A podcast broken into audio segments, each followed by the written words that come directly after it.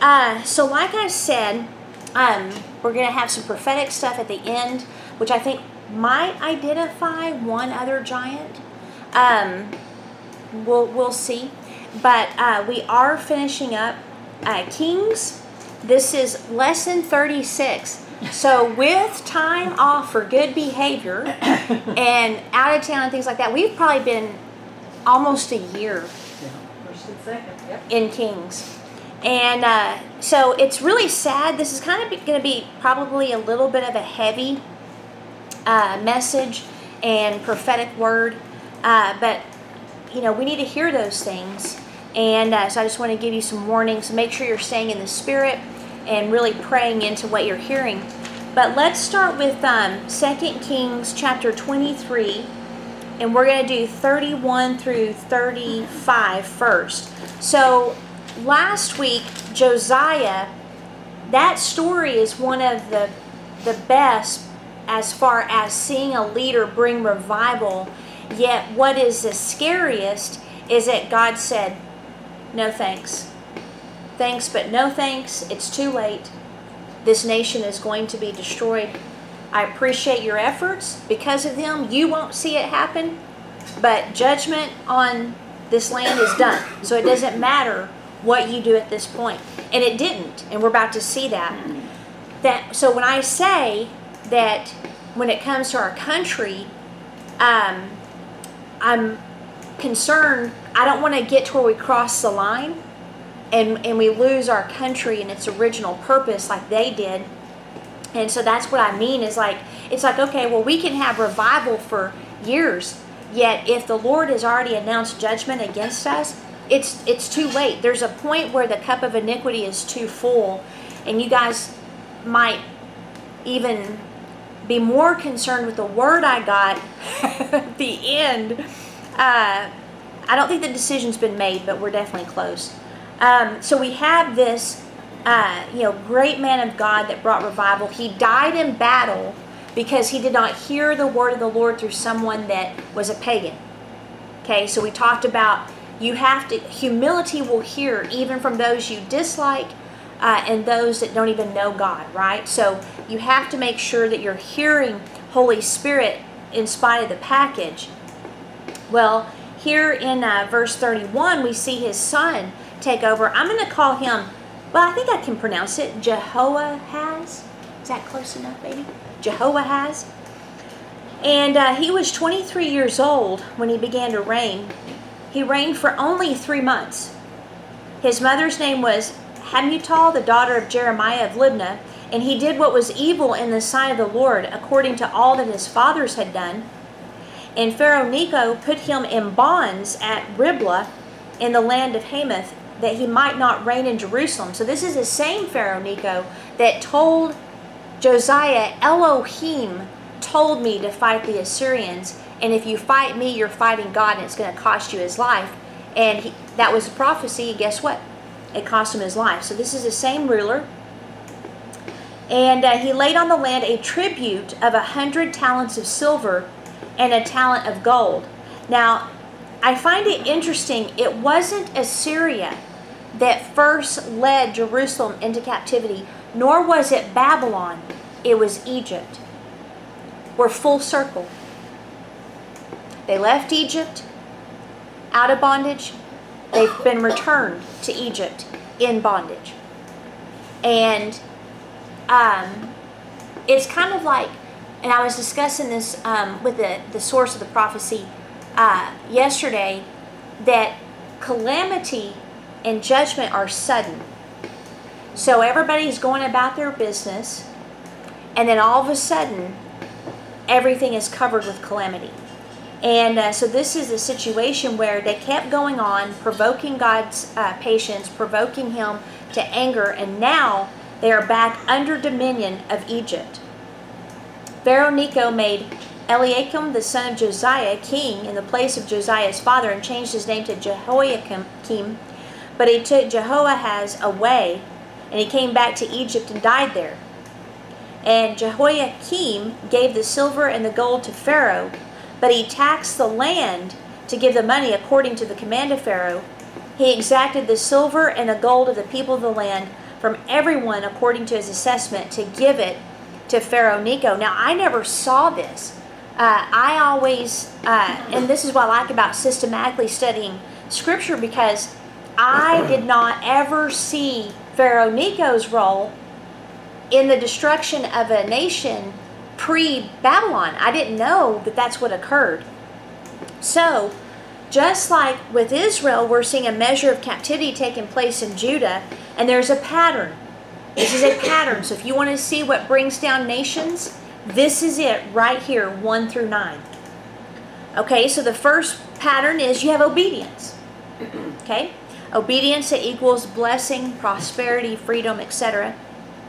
God then puts them in their place, right? So once the Israelites, uh, I didn't have much faith that they were going to figure things out because they were griping about the whole process to begin with. But the next generation, right, went into Israel, took the land, they were established.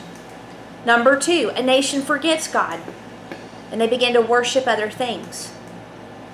He sends his people to warn of the consequences if we don't stop. Next, a lack of peace and strife enters the land, both from enemies within and without. More warning is given by the Lord. Eventually, pieces of the land are plucked out and taken over by the enemies of that nation. Can anyone say West Coast, East Coast?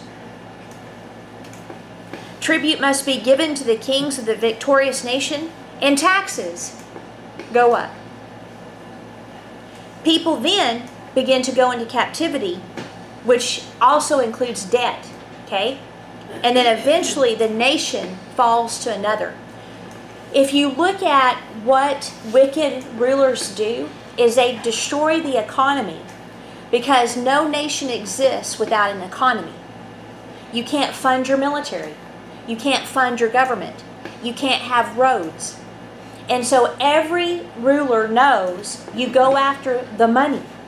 Once you get that under your control, and the people are now subject to you because you've given them more and more entitlements and more and more handouts, the people are now subject to you in their soul because people fear loss more than anything.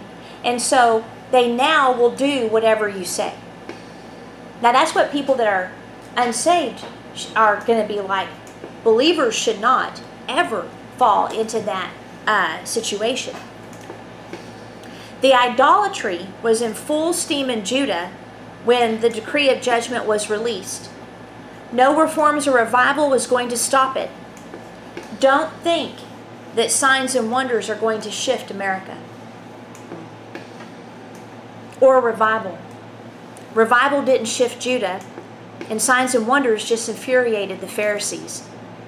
What will rescue America is a repentance of the people of God and a grassroots movement that shifts the political tide of this country, which I've got some updates on that. So I'm going to repeat myself and I'm speaking prophetically. Revival and signs and wonders are not going to shift America. It's going to be repentance among the people of God in a grassroots movement that shifts the political tide of this country. There's more of us than them. Unfortunately, we are captive to our own idea of what Christianity looks like in local church things while our country is being plundered by wicked leaders that we vote in either on purpose or by not voting at all. The people of God must be equipped for how to handle political matters and things that might happen to them because of their faith. So, in the monarchy of ancient Israel and Judah, the people could have said no. They could have demanded King Solomon stopped worshiping other gods. They could have been in the Word. They could have protested.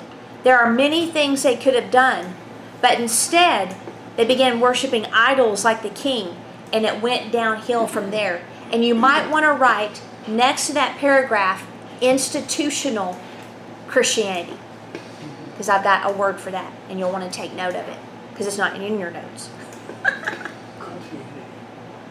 Cultianity, yeah. Okay. Uh, and the reason I say that institutional uh, Christianity. The reason I say that is when you look at where our where we have precedent, kings fear one thing their head being removed. And we saw that repeatedly with 1100 charters, the Magna Carta, and I think 12, uh, 15 or 1218, um, the Great Remonstrance, all of these five documents that were written to keep kings in their place. The kings feared their head being removed. What did they do? They appeased the people with agreement and then continued their diabolical plan of taking control of the money, provoking fear in the people through threat of war and plagues. Does it sound familiar? Hmm. Okay, so this is why I'm saying the judgment for or against America has not yet occurred, but I feel we're on the precipice. Now, the thing that's interesting with the Lord is that we're at 400 plus years now into His patience. So America's been around since 1776 officially, 16 something, maybe what, 15 something unofficially. So as a country, we're still pretty young, but time is speeding up. I wouldn't I wouldn't uh, get passive in thinking, well, it took them 400 years here. I don't think we have that much time for us. Okay, so in verse 36 through 37, Jehoiakim was 25 years old when he began to reign. He reigned 11 years in Jerusalem. His mother's name was Zebidah, the daughter of Pedaiah of Rumah, and he did what was evil in the sight of the Lord according to all that his fathers had done. Now, see, this right here, these two verses are why the Lord said, No. It, it won't matter because the people's heart is way from them. It's just not going to matter at all. Well, and once that he pronounced judgment on the fathers, he's not a liar. He had to go ahead with that. Yeah, absolutely. And uh, so we're going to read a big chunk and just some, you know, short discussion, and we'll get into the the um, prophetic aspect. So in 2 Kings 24 1 through 7, it says, In his days, Nebuchadnezzar, king of Babylon, came up. And Jehoiakim became his servant for three years, and then he turned and rebelled against him. The Lord sent against him bands of the Chaldeans, and bands of the Syrians, and bands of the Moabites, and bands of the Ammonites, and sent them against Judah to destroy it, according to the word of the Lord spoken by his servants, the prophets. So now there's an overwhelm, there's an ocean of calamity that is coming against these people. Surely this came upon Judah at the command of the Lord to remove them out of his sight for the sins of Manasseh, according to all that he had done. So even though Manasseh repented, everything he did led to this. Not to mention Hezekiah. Remember, he showed all the gold, all the treasury to the Babylonian envoy, and the, Isaiah said, Because you did that, that will be the nation that will come and take this one. And he's like, Well, as long as it doesn't happen while I'm alive. So, according to all that he had done, and also for the innocent blood that he shed, for he filled Jerusalem with innocent blood, and the Lord would not pardon. Now, the rest of the deeds of Jehoiakim and all that he did, are they not written in the book of the Chronicles of the kings of Judah? Said so. Jehoiakim slept with his fathers, and Jehoiachin, his son, reigned in his place, and the king of Egypt did not come up again out of his land. For the king of Babylon had taken all that belonged to the king of Egypt from the brook of Egypt to the river Euphrates. Okay, so now Babylon is the world's superpower. Babylon started with Nimrod. So we're seeing a maturing of the seed of the enemy, and that the righteous people did not maintain righteousness, they did not maintain the ground that they took. Therefore, the world system is going to overwhelm and flood them and wipe them off the face of the earth, except for a remnant. Assyria was an issue for Israel. Babylon is now the country and an example of the end of the age battle between good and evil. At this point, Babylon is so powerful that Egypt itself has been subdued by Nebuchadnezzar. What's especially frightening is the innocent blood aspect that triggered the Lord's judgment. We have shed the innocent blood in this country alone, it might be actually 69 million babies now, but for sure 62 million at the, so that's 10 times the Holocaust. And look at the price Germany paid. So in verse 8, Jehoiachin was 18 years old when he became king, and he reigned three months in Jerusalem. His mother name was Nehushta, the daughter of someone, and he did what was evil in the sight of the Lord, according to all that his father had done. Okay, so again, here we go. At the time, at that time, the servants of Nebuchadnezzar, king of Babylon, came to Jerusalem, and the city was besieged. And Nebuchadnezzar, king of Babylon, came to the city while his servants were besieging it. And Jehoiachin, the king of Judah, gave himself up to the king of uh, Babylon, himself and his mother and his servants, his officials, and his palace officials. The king of Babylon took his prisoner in the eighth year of his reign and carried off all the treasures of the house of the Lord and the treasures of the king's house, and cut in pieces all the vessels of gold in the temple of the Lord, which Solomon, king of Israel, had made as the uh, Lord had foretold. So this is the fulfillment of Hezekiah's judgment what was going to happen there. But Jeremiah is a prophet during this time, and uh, he was also a priest, if I'm not mistaken, or he could have been. So they believe that him and some other priests secreted the ark away. Uh, what some think it's in Ethiopia to this day at that one church. I don't know if it is or not, but the ark has never been found since this time, right here. Which what's interesting is Jerusalem fell completely August something. Uh, I've got it written down somewhere. Fast forward to the fall of Jerusalem after the Lord's time, it was on the exact same day. And it might have been August 16th on both of them. I would have to look. God is very meticulous in his details. So he carried away all Jerusalem, all the officials, all the mighty men of valor, 10,000 captives, and all the craftsmen and the smiths. None remained except the poorest people of the land. Now, why did he take the craftsmen? Because craftsmen are one of the weapons of the Lord. Remember, uh, is it Zephaniah or Zechariah? What was God's response? It was to send in the craftsmen. All of us, except for Gigi, have craftsmen as our gifting. None remained except the poorest of the land. And he carried away Jehoiachin to Babylon, the king's mother, his wife, his officials, the chief men of the land, he took into captivity from Jerusalem to Babylon. And the king of Babylon brought captive to Babylon all the men of valor, 7,000, and the craftsmen and the metal workers, 1,000, all of them strong and fit for war. And the king of Babylon made Mattaniah, Jehoiachin's uncle, king in his place, and changed his name to Zedekiah. So now bondage is naming the king. Okay? Now, here's one of the problems. With this nation, there were too many voices from air quote prophets contradicting each other.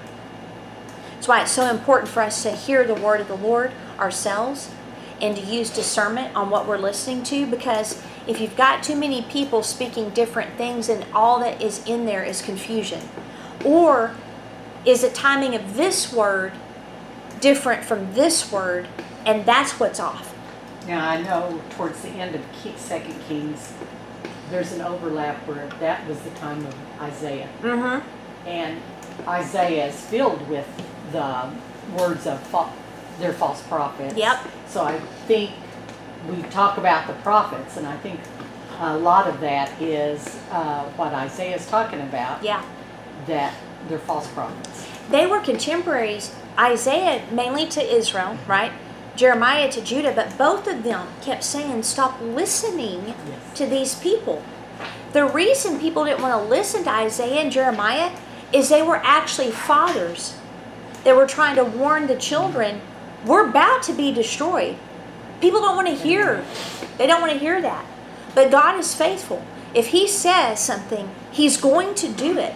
The only way to stop is intercession. And even at that point, sometimes He's like, stop praying. It's too late. He told Jeremiah that. He said, stop praying. And Jeremiah wouldn't. He couldn't. Why? Because he loved his nation, right? We're supposed to love America. It ain't evil or wicked or anti kingdom to love your nation.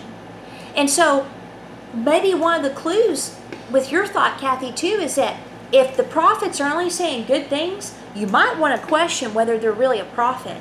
Because a true prophet, especially to a nation, they will not just give you cheesecake all the time, right? They're going to make you eat your vegetables. You know, so that may be a sign. Well, and the prophet, if you're going through good times in, in your nation, the prophet is probably going to say it's not going to last. Mm-hmm. Be- Because why else is he even there for? It's to tell them about what's going to come, Yeah. not what is right now. And it can also be because if we take the, the idea that prophets are also preachers, right, in the New Testament context, so you have um, prophetic preachers, one of their jobs can be to encourage the people of God and a nation to continue on in good things and to tr- turn their hearts to the Lord. So now you don't want someone that says they're a prophet and everything is negative. You don't want that either because that's actually not God. Uh, so you have to, you know, you got to know Him or you're not going to recognize when He's speaking. So you're, yeah, you're absolutely right. You know, we have at least an advantage as a, a New Testament Christian, I'll put it that way, because we have Holy Spirit. We ought to be able to, that should resonate Yeah. what we're hearing. Yeah. A lot of times it's not because people aren't listening, but back in the Old Testament, you Yeah. know, they didn't quite have that advantage. Yeah. One thing they did have though was the outline of the word that said a prophet, what they say will come to pass a hundred percent. And they could have used that as a measurement. For Jeremiah, his came true a hundred percent. And they still refused to listen. You know, so um, now with Jer I, I, I want to read this out of the notes in Jeremiah 27, 12 through 15 to bring some of his context in. He said, To Zedekiah, king of Judah, spoke in like ma- manner Bring your necks under the yoke of the king of Babylon and serve him and his people, and you will live. So he's trying to tell them, just do what he says. Don't make a lion mad, right? Just do what he says. Why will you and your people die by the sword, by famine, and by pestilence, as the Lord has spoken concerning any nation that will not serve the king of Babylon? Do not listen to the words of the prophets who are saying to you, You shall not serve the king of Babylon. It's a lie that they are prophesying to you. I have not sent them, declares the Lord. But they are prophesying falsely in my name with the result that I will drive you out and you will perish, you and the prophets who are prophesying to you. Now, guess what? They could have chosen their own discipline. They could have kept their nation, been under bondage. The Lord would have worked on their hearts, and possibly they would have returned to Him. But nationalistic fervor through prophets ended up with the results that could have been pre- prevented. Zedekiah, verse 18, was 21 years old when he became king and he reigned 11 years. Now, it's uh, interesting that both of these kings, it's 11 years. 11 represents transition and also represents uh, rest. But every Christian who says they're going through transition are going through hell. but God's in the middle of it, right? So this is uh, definitely a prophetic situation here. Um, now, he did what was evil in the sight of the Lord according to all that Jehoiakim had done. For because of the anger of the Lord, it came to the point in Jerusalem and Judah that he was cast out from his presence. And Zedekiah rebelled against the king of Babylon. Okay? All right, so here we are at the end of a nation. In the ninth year of his reign, in the tenth month, on the tenth day of the month, ten, okay, so that's judgment, right? The Ten Commandments. For us, it's life, John 10 10. But for them, it was judgment. Nebuchadnezzar, king of Babylon, came with all his army against Jerusalem and laid siege to it. And they built siege works all around it, so the city was besieged till the eleventh year of King Zedekiah. On the ninth day of the fourteenth month, the famine was so, or fourth month, the famine was so severe in the city that there was no food for the people of the land. Then a breach was made in the city, and all the men of war fled by night by the way of the gate between the two walls by the king's garden. And the Chaldeans were around the city. And they went in the direction of the Arabah, but the army of the Chaldeans pursued the king and overtook him in the plains of Jericho, and all his army was scattered from him. They captured the king and brought him up to the king of Babylon at Riblah, and they passed sentence. They slaughtered the sons of Zedekiah before his eyes, and put out the eyes of Zedekiah, and bound him in chains, and took him to Babylon. So that the, last image he saw was his children being killed. Uh, so, according to what Jeremiah said, he could have died in peace, but instead he decided to not listen to the prophet. And uh, I mean, I don't know if he had the heart of Hezekiah, he might not have cared that all of his kids were killed. But if he did have a heart, I'm sure that was a tormenting image for the rest of his days. Well, if nothing else, he knew his line was over, Uh, Yeah, absolutely, absolutely. even if he was just a vain. Yeah. yeah.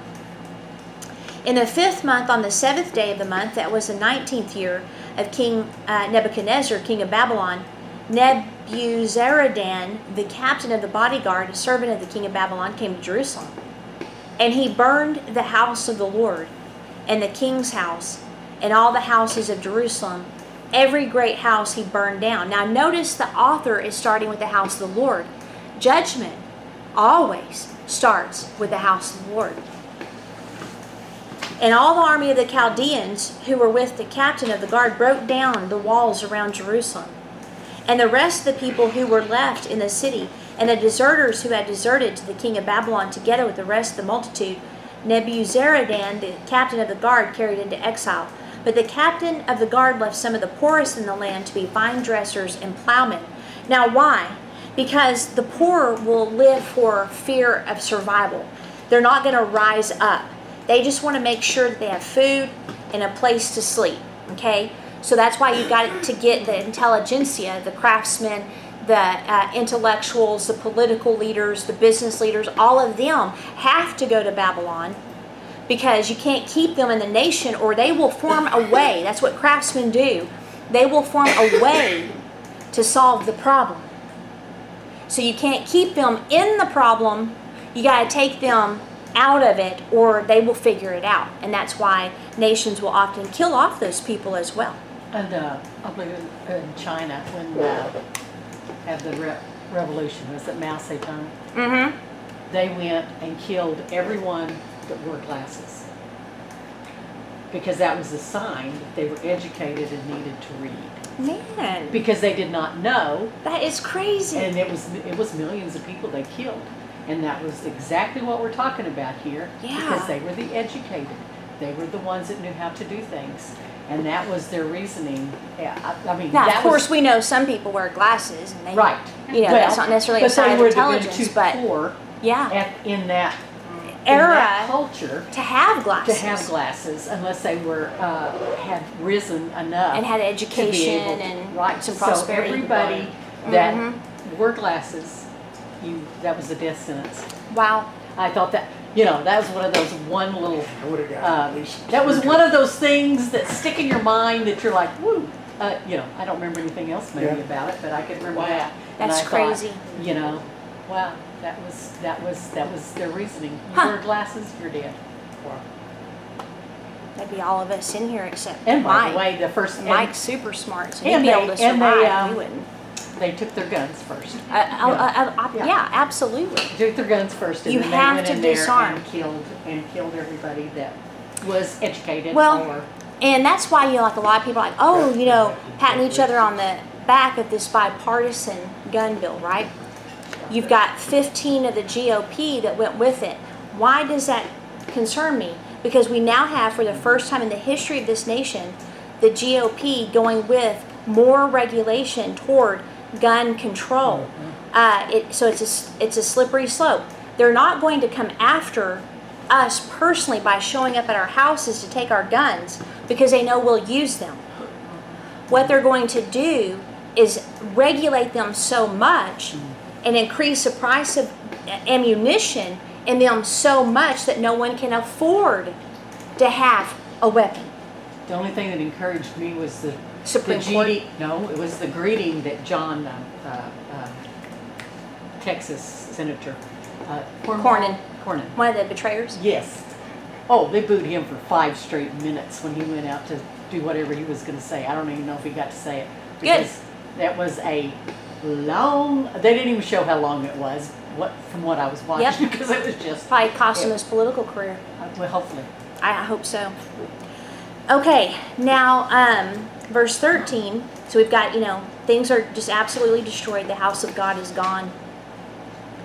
And the pillars of bronze that were in the house of the Lord, and the stands and the bronze sea that were in the house of the Lord, the Chaldeans broke in pieces and carried the bronze to Babylon. And they took away the pots and the shovels and the snuffers and the dishes for incense and all the vessels of bronze used in the temple service. The fire pans also and the bowls, what was of gold, the captain of the guard took away as gold, and what was silver as silver. As for the two pillars, the one sea, and the stands that Solomon had made for the house of the Lord, the bronze of all these vessels was beyond weight. The height of the one pillar was 18 cubits, and on it was a capital of bronze. The height of the capital was three cubits. A lattice work and pomegranates, all of bronze, were all uh, around the capital. And the second pillar had the same with the lattice work. So God's now divorced his people, and he's left his house to be plundered. And the captain of the guard took Seraiah the chief priest, and Zephaniah the second priest, and the three keepers of the threshold. And from the city he took an officer who had been com- in command of the men of war, and five men of the king's council who were found in the city, and the secretary of the commander of the army who mustered the people of the land, and sixty men of the people of the land who were also found in the city. And Nebuzaradan, the captain of the guard, took them, brought them to the king of Babylon at Riblah, and the king struck them down and put them to death at Riblah in the hand in the land of Hamath. So Judah was taken into exile of its land. Now, in your notes, I've got two scriptures I wanted uh, to bring out. The one is Ezekiel 10, 18 through 19, and then same book 11, 22 through 24. Then the glory of the Lord went out from the threshold of the house and stood over the cherubim, and the cherubim lifted up their wings and mounted up from the earth before my eyes as they went out, with the wheels beside them. And they stood at the entrance of the east gate of the house, and the glory of the Lord of is uh, of the glory of the God of Israel was over them. And in eleven, the cherubim lifted up their wings with the wheels beside them, and the glory of the God of Israel was over them. And the glory of the Lord went up from the midst of the city, and stood on the mountaintop and that, that is on the east side of the city. And the Spirit lifted me up and brought me in the vision by the Spirit of God into Chaldea to the exiles. Then the vision that I had seen went up for me. So, what's happening here? God is giving Ezekiel a behind the scenes picture of what occurred. He left his house in stages. And finally, he left it completely. And so, because of cherubim and the wheels, those uh, cherubim are always around his presence. Wherever he is, there's cherubim. That's why what uh, Lucifer did was so egregious.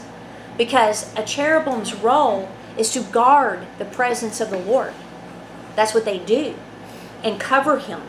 And uh, so basically, we're seeing him packing up and leaving his house. So once he left, who's going to take it? The enemy, of course. So in uh, 18, um, or I'm sorry, 22, and over the people who remained in the land of Judah, whom Nebuchadnezzar, king of Babylon, had left, he appointed Gedaliah, the son of Ahi- Ah- Ahiakim, son of Shaphan, governor. Now, when all the captains and their men heard that the king of Babylon had appointed him as governor, they came with their men to Gedaliah at Mizpah, namely Ishmael, the son of Nethaniah, and Johanan, the son of Kareah, and Seraiah, the son of I'm tired of saying these names. And Gedaliah swore to them and their men, saying, Do not be afraid because of the Chaldean officials. Live in the land and serve the king of Babylon, and it will be well with you. But in the seventh month, Ishmael and all the other people, the royal family, came with ten men, struck him down, and put him to death along with the Jews and the Chaldeans who were with him at Mizpah. Then all the people, both small and great, and the captains of the forces arose and went to Egypt, for they were afraid of the Chaldeans. And in the thirty seventh year of the exile of Jehoiachin, king of Judah, in the twelfth month, on the twenty seventh day of the month, Evil-merodach, king of Babylon, in the year that he began to reign, graciously freed the king of Judah from prison. He spoke kindly to him and gave him a seat above the seats of the kings who were with him in Babylon. So Jehoiachin put off his prison garments, and every day of his life he dined regularly at the king's table. And for his allowance, a regular allowance was given him by the king according to his daily needs as long as he lived. Now, go over real quick to Jeremiah 29. Now, here Jeremiah is telling them, settle in. Y'all are going to be there 70 years. So you need to build houses. You need to settle in. You need to um, to serve the king. And uh, this is where he said uh, in verse 10, we'll start there in, in Jeremiah uh, 29. This is a letter, it's not in your notes. This is a letter that uh, Jeremiah wrote to the exiles. Uh, when 70 years are completed for Babylon, I will visit you, and I will fulfill to you my promise and bring you back to this place. For I know the plans I have for you, declares the Lord plans for welfare and not for evil, to give you a future and a hope. Then you will call upon me and come and pray to me, and I will hear you. You will seek me and find me when you seek me with all your heart. I will be found by you, declares the Lord. And I will restore your fortunes and gather you from all the nations and all the places where I've driven you, declares the Lord. And I will bring you back to the place from which I sent you into exile. Now, Isaiah said the same thing. He said, Can a nation be reborn in a day? Yes. Now, this is speaking of Daniel's work. So, Daniel, um, obviously an intercessor, um, began to pray for his nation when he came across a prophetic word that they would be in exile for 70 years. His prayers kick-started the movement that would then result in Cyrus sending them back to rebuild their land, right? President Trump was recognized as a Cyrus by Israel. He should have been recognized as a Cyrus by us. We didn't hear and heed the message of grace the first term. Now, we're having to have a little bit of some judgment here during this fake presidency. Okay? So he's warning us. He's trying to get us to listen. Who's he talking to? He's talking to the, the people of God. He ain't talking to the world. He's trying to get our attention. If you're going to have a nation, you better wake up. Because there's going to come a point where there will be no nation. Will we have this promise that he'll put America back together? I don't know. I do know people can say, well, you're not Israel, America's not Israel. No, but the very first pilgrims that set their foot on the shores of this country made a covenant with God. He honors his covenant even when we don't, right? So we invited him into this country as a light on a hill. You cannot have a country with our constitution without morality. It will not work. So our job is to restore morality in this country. And that begins with the people of God. You got half the people that say they're Christian that believe in abortion. Y'all know that? I heard of something very interesting about that uh, recently. You know, we hear this, my body, my choice. And they said, but what you find is that baby has a completely different DNA than the mom. Yep. So if it's her body, it would have the same DNA. Yep. But it doesn't. It's not her body. So it's not her No. body. And you know, this is the deal where science, they always say, follow the science, follow the science, follow the science. Let's follow the science. which that played a role in their decision That's right. because they said back then we didn't have the technology right. that we have now they have clearly verified that that baby is a human in the womb and has all the rights that any citizen has in this country. Now of course they gave it back to the states because the right to kill your own child is not enumerated in the Consti- constitution. Mm-hmm. But you're absolutely right. We have a big job. And to me, this is the saddest thing, and we have to be careful that we don't, because there's two stories here.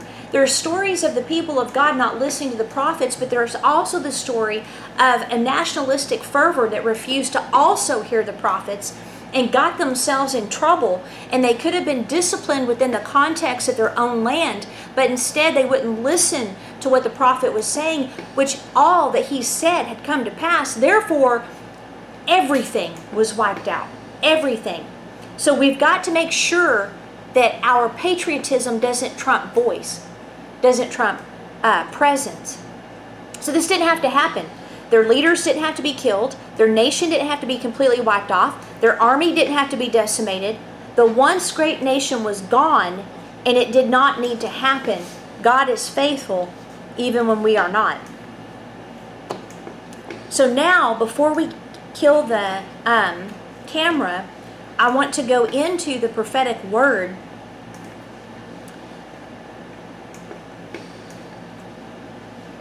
I'm going to read the former one. And again, I'm going to keep the source anonymous. Okay, so this was a word given, um, now I updated it in June, so I think it was at the beginning of this year. I'll read it in its entirety and then I'll give you the second part. Okay, so, um, and I can share this with you guys. I might have already, I'm not sure. But to make rash, hasty decisions shows that you are not trusting the Lord, but when you rely totally on God, you will act carefully and prudently. And I'm going to need to borrow someone's Passion Translation if you have it. Thank you. When wicked leaders rise to power, good people go into hiding. But when they fall from power, the godly take their place. There is going to be a great sifting. Wickedness is coming to full display. I saw a stage like from an old theater with huge red curtains and an opening into the darkness of backstage. The spotlight was center stage, and out of the deep black darkness came a large, hairy monster. Long brown hair all over his body, a curved posture, and large, clawed hands. He came willingly but reluctantly onto center stage into the spotlight for all the audience to see. The Lord is saying, We haven't seen anything yet.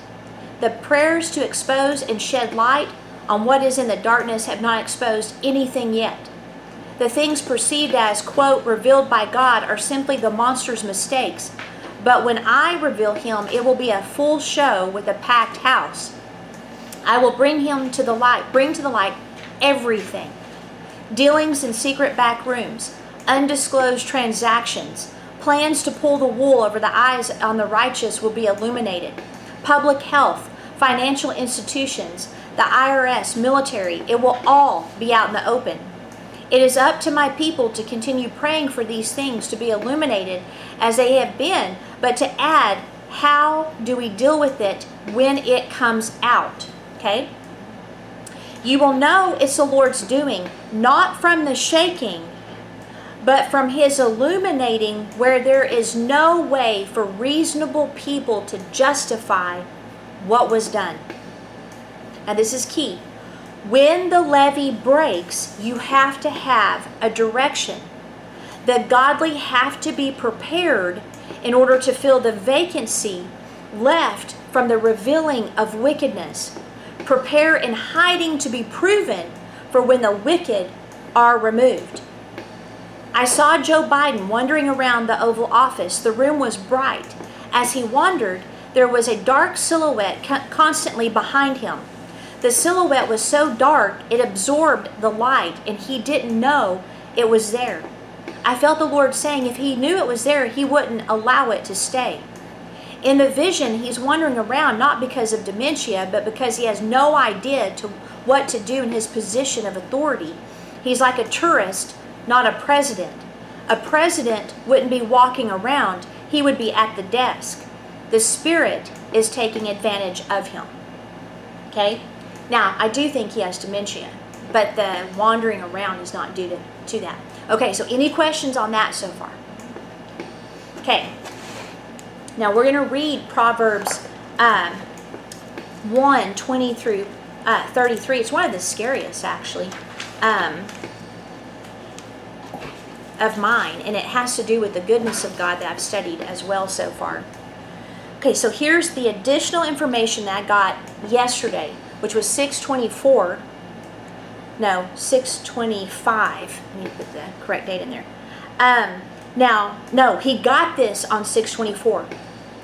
My concern is that he got this word in spite of Roe versus Wade, Wade being overturned, When was the, what date? the 24th. Okay. So, and you'll understand what I mean. So, this word is tied to the first one. Okay, so in real life, this individual was in DC and saw a church. It's called National City Christian Church.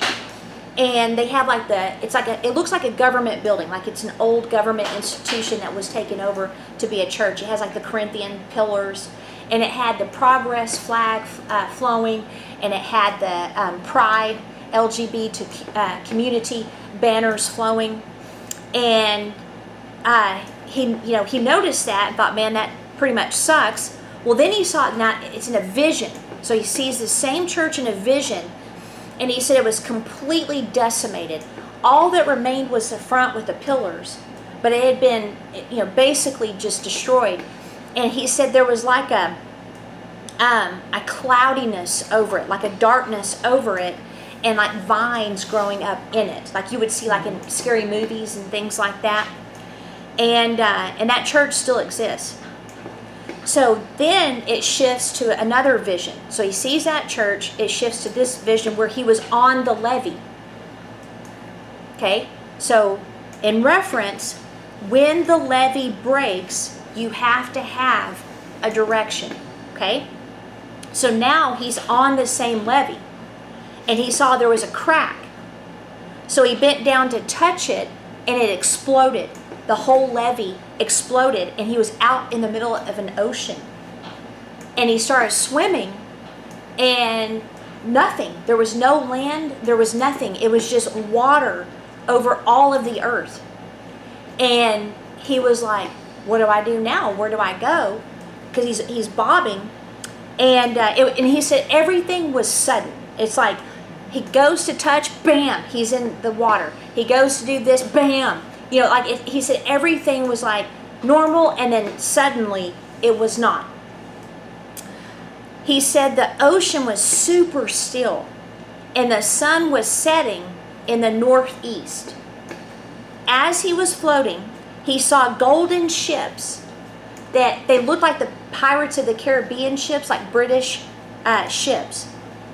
Uh, they were very far away though.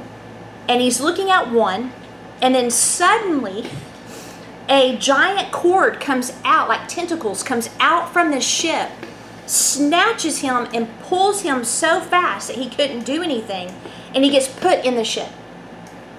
So it's like, bam, he's snatched out of the ocean. He gets on the ship, there's no one else, there's no crew, there's no other people, and he starts looking at the, the material of the ship. He said it was made of wood and gold, but it was alive. The ship was alive, the wood was alive. He sees other ships around it with these big cords plucking other people out like he was plucked, placing them on the ships. And that was the end of the vision. So he asked the Holy Spirit, what does this mean? Because he, he said, you know, they obviously, they were separate, but I don't think they are.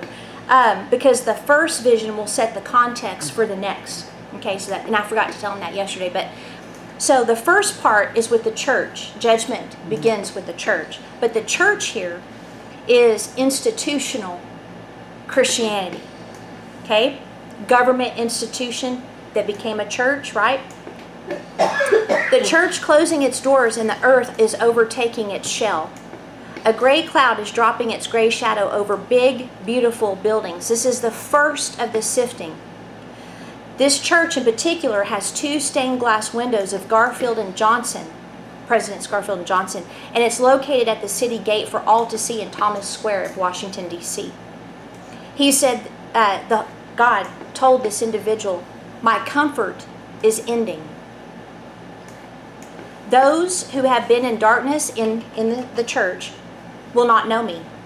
I will no longer be whispering to them. They have made themselves a part of the institution, and that will be their inheritance. Now, that scares us the most. This is after Roe versus Wade, guys. We're there's danger here. Okay? So, Before. huh? Before? On the same day. Yeah, so it got reversed, and then he has these visions. Which that surprised him too, because he's like, I figured we'd be celebrating, and instead the Lord's like, uh-uh, no, don't don't take this as a sign that things are going to be okay. Now, what kind of sparked this is I got agitated. I'm not going to name them. I might in the future. I haven't decided yet. but there's a couple that say they're Christian, yet fully support LGBTQ.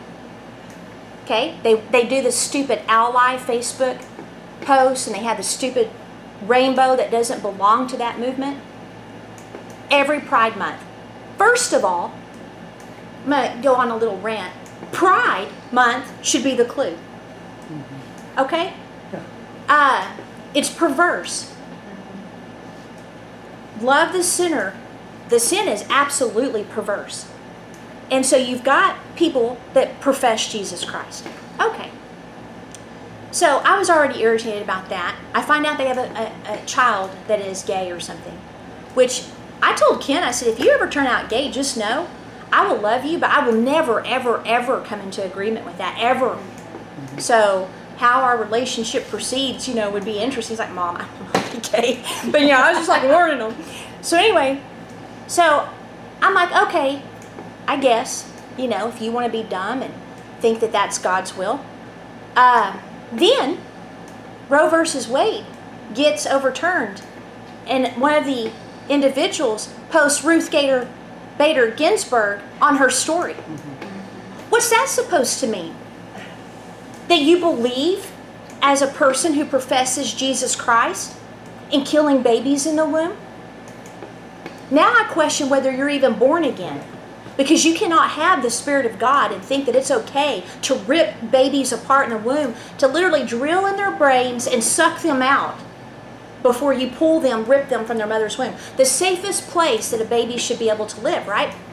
So I'm irritated, and Kent knows these people. So I text him, and that's when I posted, you know, some things on that. Had to look up fancy words and stuff. But anyway, so a friend goes to, um, I think it was like, I don't know, I couldn't hear uh, the individual, but like a vacation Bible school to volunteer or something.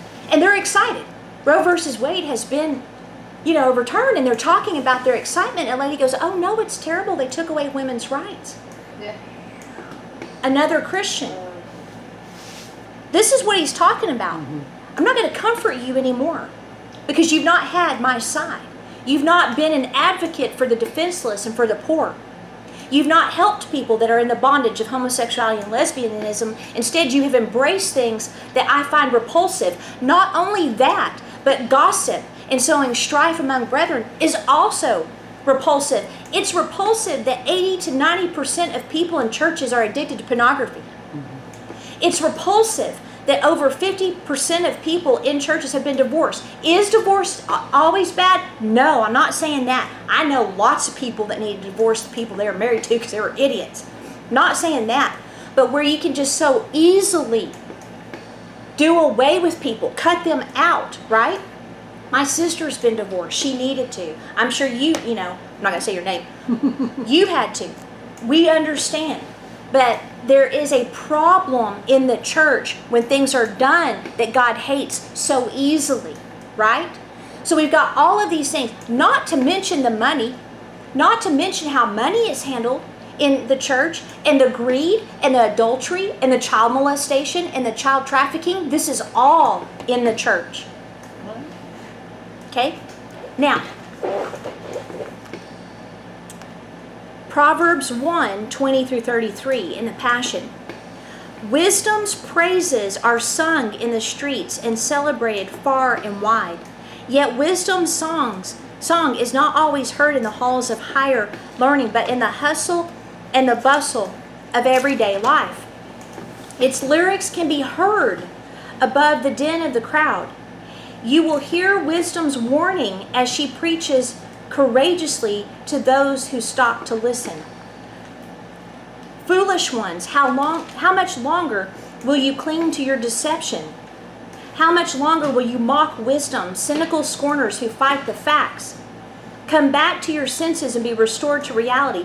Don't even think about refusing my rebuke. Don't you know that I'm ready to pour out my spirit of wisdom upon you and bring to you the revelation of my words that will make your heart wise? I've called to you over and over, still you refuse to come to me. I've pleaded with you again and again, yet you've turned a deaf ear to my voice. Now, Kent said uh, when we were talking about this the other day that this right here is an answer to calamity. And I told him, I said, the thing that's interesting about um, studying the book of Proverbs, the answer to calamity is to have wisdom so you never are in it. Or if you are, you get rescued out. So this psalm or this proverbs goes directly with the vision the individual had okay? Because wisdom is the answer to calamity. So then listen to this. Because you've laughed at my counsel and have insisted on continuing in your stubbornness i will laugh when your calamity comes and will turn away from you at the time of your disaster. Make a joke of my, my advice will you? I'll make a joke out of you when the storm clouds of terror gather over your head, when dread and distress consume you and your catastrophe comes like a hurricane, you will cry out to me, but I'm not going to answer. Then it will be too late to expect my help. When desperation drives you to search for me, I will be nowhere to be found. Because you have turned up your nose at me and closed your eyes to the fact and refused to worship me in awe, because you've scoffed at my wise counsel and laughed at my correction, now you will eat the bitter fruit of your own ways. You've made your bed. Now lie in it. How do you like that? So, wisdom is what gets you on the ship. And there's going to be people that are going to be pulled out of the water that will be the leaders to guide the ships. The reason there was no crew or no people is because we're not yet in that time. He said, We've not seen anything yet. So, this is the second part. The levee is about to break. A sudden ocean will engulf the entire earth. The righteous will find themselves in the depths. Do not stay in the water. The shaking is still not happened. You will not want to be in the water once the waves begin. He thinks the ships are revolution. Ships of revolution will keep you out of the depth. Those who escape the waves and enter the ships will captain the ships. Prepare to be leaders at this time. The curtains were red previously in the monster vision, and the accents on the ships were the same color red. Old time stage, ships old time, ships were good. The Lord's way to get people where they need to be. This individual thinks that ocean is calamity all over the world.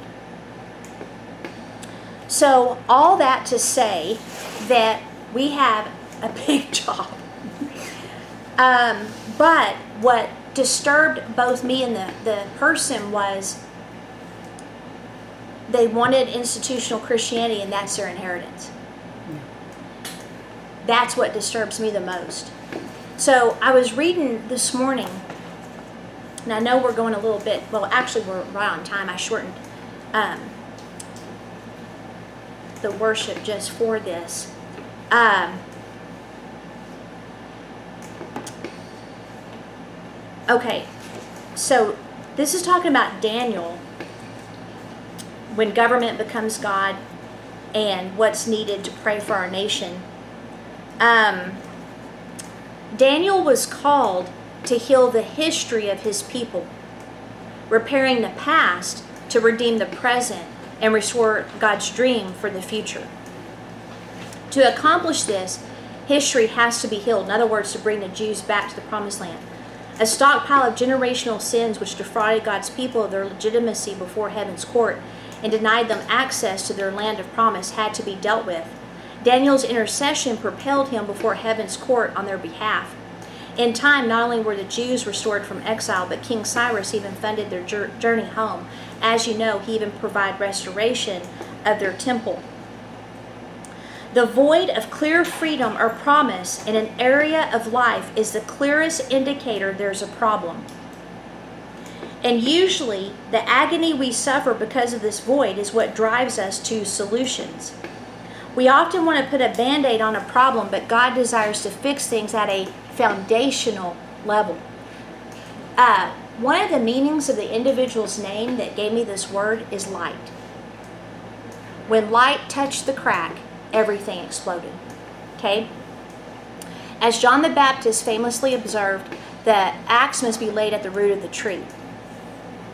Do you discern a cyclical pattern of the same problems from uh, previous generations? History is on repeat. For his people to be restored from captivity, their own history had to be repaired. I think this is very interesting because you know what we're in right now. This year is the year of the 50th anniversary of Watergate. Okay? And then 50 years of fighting Roe versus Wade, so Watergate's 50. I wonder if one of the giants you see is institutional Christianity. I don't know. It's captured people, but they're on God's target, and uh, He's going to destroy it. So, our because I think I, I just kept, it's more of a feeling than something I heard, was the political correctness. mm-hmm, yeah, And that's. political one of the correctness is definitely a giant. Well, and see the vitriol with which they went after President Trump because he was far, far, far from politically correct. Right. You know, he'd say things we're thinking and we won't say because you just don't say them. And uh, but I feel for for okay. So if we look at Kings, although it was like running a marathon, you know, going through those books, there's a pattern, and it's showing up in our country. And but the church is in a pattern too, and we're in Babylon, and we've got to. Okay, we're about to get where I want to shut off the computer, but let me or the phones, but let me take you to. Like, how many of you guys know your call, why you were born, or you have an idea? Um, yeah, Okay, close, getting there. So usually, you know, you're kind of excited about your call. Well, years ago, when I was in my 20s, God said, This is your call. This is your lifetime call. I'm like, Oh, good, good. What, what is it? He said, Turn to Jude. Okay. Verse 21 Keep yourselves in the love of God, waiting for the mercy of our Lord Jesus Christ that leads to eternal life, and have mercy on those who doubt. Save others by snatching them out of the fire. To others show mercy with fear, hating even the garment stained by the flesh. What? What? What are you talking about? Okay, so I think what I want to do, well, first of all, that word is where we're at now. Like Roberta's, um, the word you had on the spirit of offense, right? Um, quite frankly, there's just no more time for it. And uh, I've had it up to here actually with it, but that word really impacted me because love is a response to offense, and uh, and so one of the things that love helps you is it helps you to see those that are maybe kind of a little weak in their faith to help them, but others they're dangerously close to judgment. Snatch them out, right? Like the boats. So we we have um, an obligation to discern. Okay, is this one that's just kind of questioning some things, and we can help them with the word and prayer, or is this someone that is close to judgment because they're wearing garments of the flesh, and we may, we can snatch them out, but don't don't start participating in the flesh, right? So uh, that I think I, uh, will be the end of the public, and then I'm going to go into the the private uh, matters. If you want to shut everything down, Mikey.